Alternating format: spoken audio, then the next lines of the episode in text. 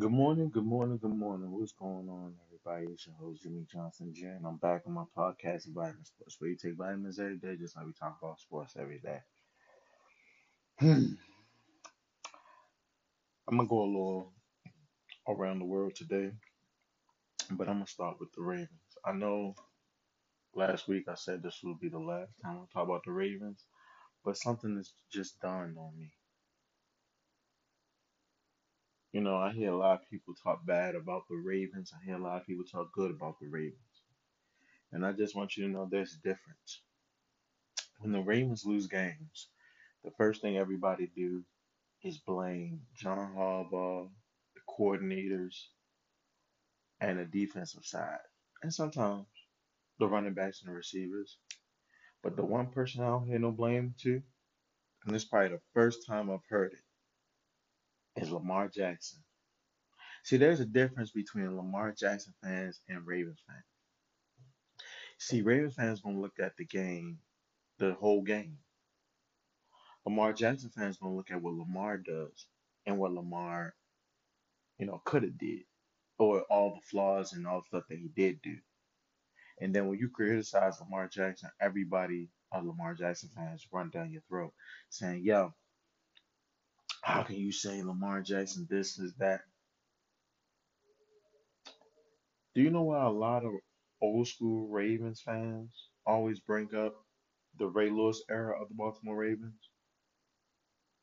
Because it didn't matter who the quarterback was.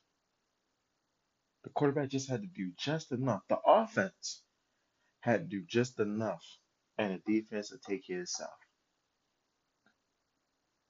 In that AFC Championship game, Lamar Jackson was shook from the time they blew the whistle to the game start to the time they blew the whistle to the game was over. Yeah, we could talk about the officiation, but we also can talk about the lack of communication of the quarterback. If y'all paid attention in the Super Bowl, when Kansas City was down, Patrick Mahomes walked up and down the sideline saying, It's okay, it's gonna be all right, it's okay, it's gonna be all right. That's a leader that reassures everything's gonna be all right. Every time the Ravens are down, I, I always see Lamar Jackson go into his corner, and I see the quarterback coach just sitting right there, showing him the plays. When he threw the interception to Isaiah Likely, he went to go look at the monitor and saw that was pass interference. But as a quarterback, why would you put the ball in harm's way anyway? But the Ravens fans won't talk about that. I mean, Lamar Jackson fans won't talk about that. See, I'm I was a Lamar Jackson fan and a Ravens fan. I always led with hope that Lamar Jackson can be better each and every season. But ever since 2019, my hope started to dwindle. It really did. And it took a lot for me to realize I'm a Ravens fan, not a Lamar Jackson fan. And people say I criticize Lamar Jackson so harshly and say certain things like Joe Flacco is better than Lamar Jackson. We knew who Joe Flacco was in the regular season. But what made him a household name is what he did in the postseason. He beat the best of the best. Still to this day, no other quarterback can do what Joe Flacco has done in the postseason.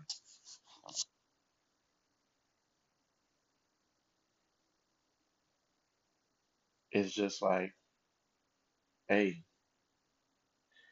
they were like, well, Patrick, Patrick Mahomes has never done it.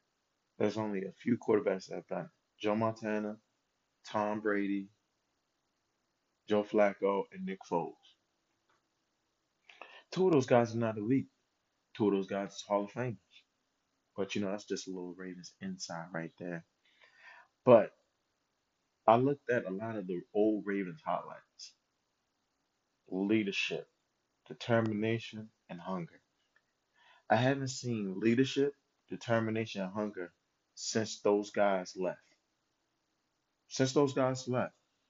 It's like individual play. It's it's not the Ravens way. The Ravens way is play good defense, run a football, and kick field goals. So far, we've only done two of those things. Play good defense and kick the football. There's no way we don't run the football in the playoffs. That is why you have a running back. That's football one on one. But there's a difference between Lamar Jackson fans and Ravens fans. See, Ravens fans are going to support their team through and through. Support their team when they was 5 and 11. Support their team when they was 4 and 12. Support their team through and through. See, Ravens fans, like Lamar Jackson fans, are going to always talk about what Lamar Jackson needs. Well, what about what the Ravens need? See, Lamar Jackson keeps talking about this not the trophy we want. I don't know that. You an individual. You want individual glory. You don't want team glory. Because if you wanted team glory, you would have done more for the Ravens. You would have left some money on the table. You wouldn't have took the full smite of everything. But at the same time, it is what it is. And the fact that you, like a real leader, would have realized there's a lot of other guys coming before me, I mean after me. If I want to keep, you know, trying to get to the championship game, I gotta leave something on the table. But this is what I say about black athletes. We get greedy. Granted, we don't come from money. Some. Others do. But at the same time, it is a business. But at the same time, if you want to continue winning this league, you have to make sacrifices. See, Shannon Sharpe saying, go get your money, go get your money this, go get your money that. But look at the guys that leave money on the table. They continue to win. They continue to win. Justin Madubuike said the most powerful thing I've heard. I love Baltimore, but business is business. You know what I mean? I would love to play here for the rest of my career, but I'm also about my paper. Then I see p- pictures of people saying, I ain't eating until the Ravens sign Patrick Queen. Well, brother, you're going to be starving. You're going to be living on smoothies and neutral grain bars because Patrick Queen is not resigning. Why? We don't have no money. We got $13 million left, and that's based on next season. Ain't no money here. Your quarterback asked for $260 million and ain't been to the AFC Championship game until this season. Your quarterback, who asked for wide receivers, didn't even use them in crucial moments in the AFC Championship game, other than Zay Flowers. Do you know? And and and a lot of people said Jimmy, you was in your feelings. I was. That's why I said I came back and I refuted some of the stuff I said because I hold myself accountable. I watched the game over. So sometimes you gotta watch it over and over again. Just like when you watch movies. To get the Easter eggs, you gotta watch it over and over again. See what you miss. Granted, they called the time penalty. That's cool. Should have been called through and through, but that's a different uh that's a different conversation. As a leader, Lamar Jackson, you're supposed to approach Zay Flowers and be like, yo, calm down. It's okay. Calm down. Because what a lot of Lamar Jackson fans don't want to hear is John Harbaugh and the coaching staff told them that this game was going to be called close, that it would not be called in our favor. Even though we have the best record in the league, we have home field advantage, and this is a prime time game. He told them, look, check this out. It's going to be called close. But did they register that in their head? No, they didn't. They was leading with their feelings. They was making a lot of mistakes. And as a leader, Lamar Jackson, you're supposed to calm everybody down, reassuring that you are that guy. And then you talk about everybody talks about his regular season. This is your moment to shine. This is why I tell people he don't read defenses. There's 10 defensive backs. running the football. They're gonna get tired. They're gonna get tired of that. Them defensive uh, backs gonna get tired of getting hit by Gus Edwards, Dalvin Cook, and Justin Justice Hill. Them or Lamar Jackson. They're gonna get tired of that. So then they're gonna load up the box. Then you throw over the top. You made it easy for that defense to get after you. You made it easy. See a real leader, and everybody talking about well, Lamar Jackson can't call audibles. Yes, he can. If Peyton Manning, Tom Brady can call audibles, and Patrick Mahomes can call audibles, if wait a minute, if you're given the keys to the kingdom, that means you're allowed to call audibles. If if you call if now, excuse me, I'm just so much passion right now, it's coming out of me. If you are the quarterback of your team, the leader by the position, if you see something different, because the offensive coordinator is usually on the is up in the booth or is on the on the sideline. If you see something that you don't like, you're supposed to tell the offense coordinator, we're going to cancel that. We're going to keep running the football. We're going to keep running the football. Did you know when Trent Dilfer got the starting quarterback position, he changed the whole entire offense to fit to his liking? We're going to run the football. We're going to give the ball to Shannon Sharpe. If they double Shannon Sharpe, we're going to throw it to the outside to Stokley. Come on, to other receivers. Ismail. We're going to get the ball to where it need to be to our big time players. Lamar Jackson, you're slowing down, brother. You're slowing down. And I thought it was because every time you get the ball, you're looking behind you. You need to look at the end zone. I've noticed that too. When he runs the football, he looks around. Are you looking around? Look straight. Your pocket awareness is trash. Your offensive line has been good all year. Ronnie Stanley can't plant his foot. Morgan Moses is only good in the run game. He's decent in the pass game, but it's not good enough. You should have known that by now once you your division. JJ Watt. I mean not JJ Watt. TJ Watt. Myles Garrett. I don't know if I'm missing anybody. I think I'm missing somebody. One more, but yeah, and um I forgot the Cincinnati Bengals defensive line. But your, your tackles, guards have all been tested the entire season. And you still couldn't get it done. That says a lot. That says a lot. And then I'm always hearing people talking about, yeah, you know, Jimmy, um, we can get this, but no, we can't get nobody. And then why would you want to franchise tag Justin Madubuike? That's a slap in the face. I got an all pro. I led defensive tackles and sacks with 13. I need a big bank. Same thing with PQ. Love PQ. But those guys got to go. See, I only named those two guys because those two guys were significant. Geno Stone was good, but we we got Kyle Hamilton and Marcus Williams. I'm deep. That's a decent secondary, but we got so many flaws that were hidden because our defense was rocking. At the same time, we're gonna struggle next year.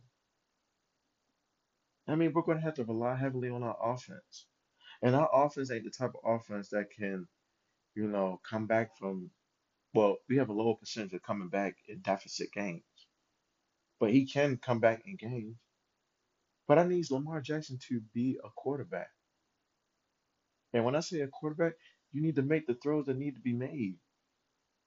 And then Todd Monken, there's no way I'm bringing Mark Andrews back. No. Why? We're on fire. Did you know the Kansas City Chiefs didn't bring back uh um Kadarius Toney? Yeah. For what? We on fire without him. Sometimes you just gotta say, hey, it is what it is, and move forward. We was good. It changed the whole offense. Now, defense did have some flaws, but but they held the the best player in the league, the quarterback, best quarterback in the league, to zero points in the second half. Defense did that job. We never even got a field goal range for um, Justin Tucker. We got to use Justin Tucker because it's like he getting old overnight. We got to use him. We got to go back to the fundamentals. But for those Ravens fans, that's Lamar fans, y'all need to wake the hell up. Y'all need to beat down Lamar Jackson and be like, yo, I don't care about no MVP. I don't want a Super Bowl championship. The city needs it. Everybody talks about, well, you know, no, it ain't no time. He been had time. He's been six years in the league. It's about to go on seven. And he's been to one AFC championship game. Stop comparing him to Peyton. Because Peyton was getting to the playoffs. Lamar Jackson is getting there and not getting it done. But you know, each one teach one, man. And now let's change the conversation. Because I think everybody needs to really pay attention to the Golden State Warriors. I was watching the game of them versus the Utah Jazz this morning. They're coming. They're slowly working their way up. They're slowly finding their niche into where they need to be. They're finding their niche. Steph Curry is doing Steph Curry. Klay Thompson is coming along. Steph Curry and Klay Thompson combined for 51 points. Everybody was balling. They was playing defense. They seemed as though it was like the first round when Steve Kerr got there. They're starting to they're starting to play through everybody, and this is the right time to start heating up because it's getting close to the playoffs. Nobody want to see Golden State if they're four or five seed. They don't, because whoever they matched up with, they already smacked the Phoenix Suns. And and look at the talent, the load of talent they got on their team. Bradley Beal, Devin Booker, Kevin Durant, Bobo, Nurkic, the Grayson Allen. That's a lot of people over there. But also what nobody else talking about is how when Doc Rivers got there, they're they're having trouble on the defensive end. The Milwaukee Bucks, they're not looking too good over there. How you gonna fire? How you gonna fire a guy mid-season? Y'all thirty, and y'all thirty-six and eleven. See, sometimes players have too much power. They fire the coach, and they still are okay team. No, they were good. You're gonna struggle. Every team struggles, but the real teams persevere over the struggles. Like the Warriors, they've been struggling all season. They're 26 and 25.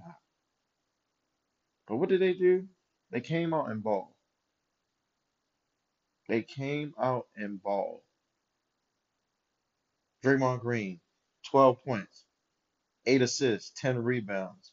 Jonathan Kuminga, 14 points. Andrew Wiggins, 17 points. Steph Curry, 25 and 10 and 6. Klay Thompson, 26 points. Their bench, they uh what is that? Uh Santos gave oh Santos again, three points.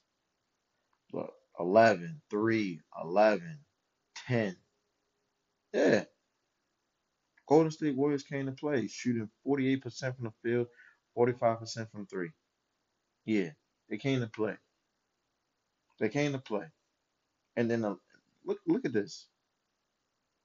They're putting together some pieces that's gonna make some noise. And I like what Steve Kerr is doing. And I, and I like I don't like the fact that how people are discrediting Steve Kerr for what he's done for the Golden State Warriors. Yeah, sometimes he don't go into the, the bench, but he does make good moves for the Golden State Warriors by providing he want the starting lineup to deliver what they deliver, and then he want maybe two to three guys to come off the bench and put up good points. But I like that lineup that they had. It was serviceable. Of course, Duke won. And I also want to talk about the Ryan Garcia and Devin Haney fight. Like, I'm pretty sure everybody watched what happened in Vegas, where they, you know, got into a little scuffle. They did. But do you know what that fight means? That fight means that boxing is kind of trying to move into the right direction.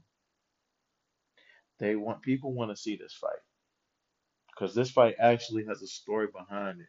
They fought in the amateurs six times. It's tied. It's three three. Both of them got three wins. Both of them got three losses. This is the one that counts. This will be a big fight. And I think, like I said before, I think Tank should fight whoever wins out of this fight. Well, if Devin wins in this fight, he should fight Devin. If Ryan wins in this fight, he should fight Shakur. But I know he's gonna get up uh, a tune-up fight. It's really not a tune-up fight because the guy's still skilled enough. But I think it's a fight to prepare who wins out of who if Devin wins. Because everybody wants to see Tank and Devin Haney fight. And there was an idea out there for Tank and Devin Haney to fight in uh, Saudi Arabia, which would be a huge mega fight. Everybody's going home with some money. Everybody. But you know, we'll see if we ever get that fight. We'll see. And then I also want to finish off my podcast with this. You know, I talk about the WNBA a lot on my podcast, and I talk about how, eh, well, WNBA and college women basketball, and how it's not really looked at as, you know, college basketball for men and the NBA. The reason why a lot of these women athletes in college basketball don't leave school is because they're not, they wouldn't make any, they'll be taking a major pay cut in the WNBA.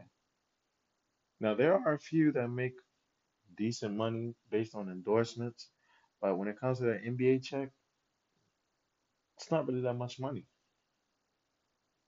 A, a guy right now from the NBA on the bench that's making a million dollars could buy a NBA, WNBA team. Can buy one. Shoot, if I had a million dollars, I would buy a WNBA team because a lot of people don't see it as an investment too. That's why a lot of people don't buy it. And then a lot of people don't watch it because it's really not, they don't believe it's entertainment. See, I'm a big basketball fan. See, I'll watch college women basketball because I find it more interesting than men's basketball. Because college women's basketball, they play fundamentally sound basketball. And college men's basketball, they just hoop. There's a difference. There's a huge difference. See, when you're hooping, you know what hooping is. When you play street ball, there's one guy that takes over the ball and keeps shooting about 30 to 50 shots. Don't pass the ball. He's shooting when it's like 20 people in front of him. Yeah, that's pretty much it. But, you know, I just wish, you know, they can get some money and it would be up there with a lot of sports if they can get the financial backing of some of these networks. Because college women's basketball has made a lot of money. That's why a lot of these girls are staying their senior year, their extra year, like Caitlin Clark, Angel Reese, and Paige, and others that are at the top of their game. Why do you think some of these teams are trading away their first round picks? Not only do they have to pay them, but a lot of the girls are staying in school. So there's no point of picking them up. Like Aaliyah Boston was at the top of the game. I think she took a pay cut. But you know, it is what it is. It's for a different topic. And then I also want to talk about, you know, how the NBA draft is is dwindling. Talent is dwindling. When have you ever seen a guy that can just only shoot being a top five pick? You didn't see that in 1996 or 1997 or 2003. And those are significant drafts because those are guys that had talent. People say Melo was just shooting. Nah, Melo can take you out the dribble. Melo had a, a post game. Melo can shoot. Melo was athletic. LeBron, athletic, could pass the ball, shoot a nice mid range. D Wade played defense, dunk, shoot the jump shot. Those multiple effects. Kobe Bryant, offense and defense. Ray Allen, offense and defense. Allen Iverson, offense and defense.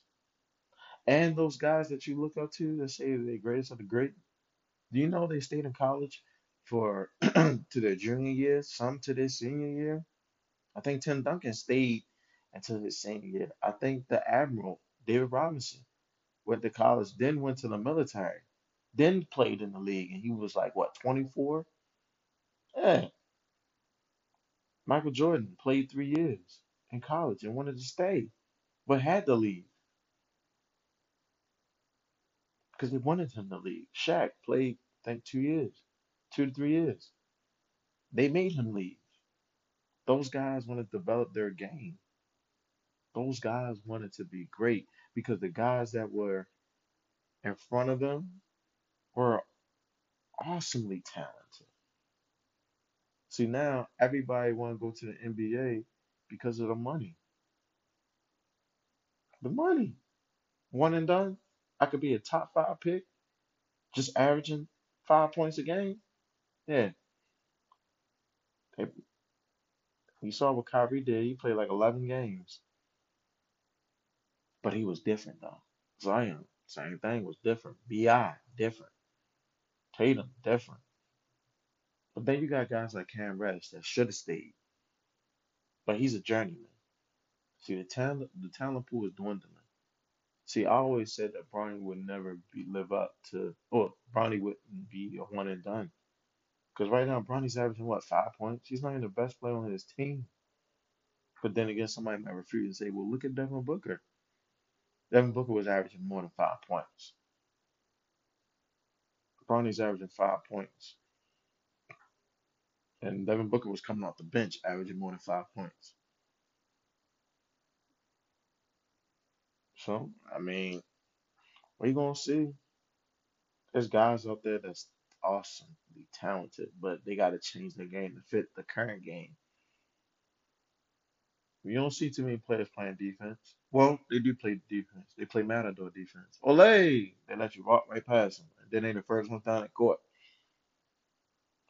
Yeah, they hoopers. They're not basketball players. Because if you were smart, you would play defense and get the steal and then go to the basket. Being a team player, doing everything that needs to be done. That's why I like the way the Golden State Warriors play basketball. It's fundamentally sound. Even though Steph Curry is just awesomely great, they still play fundamentally sound basketball.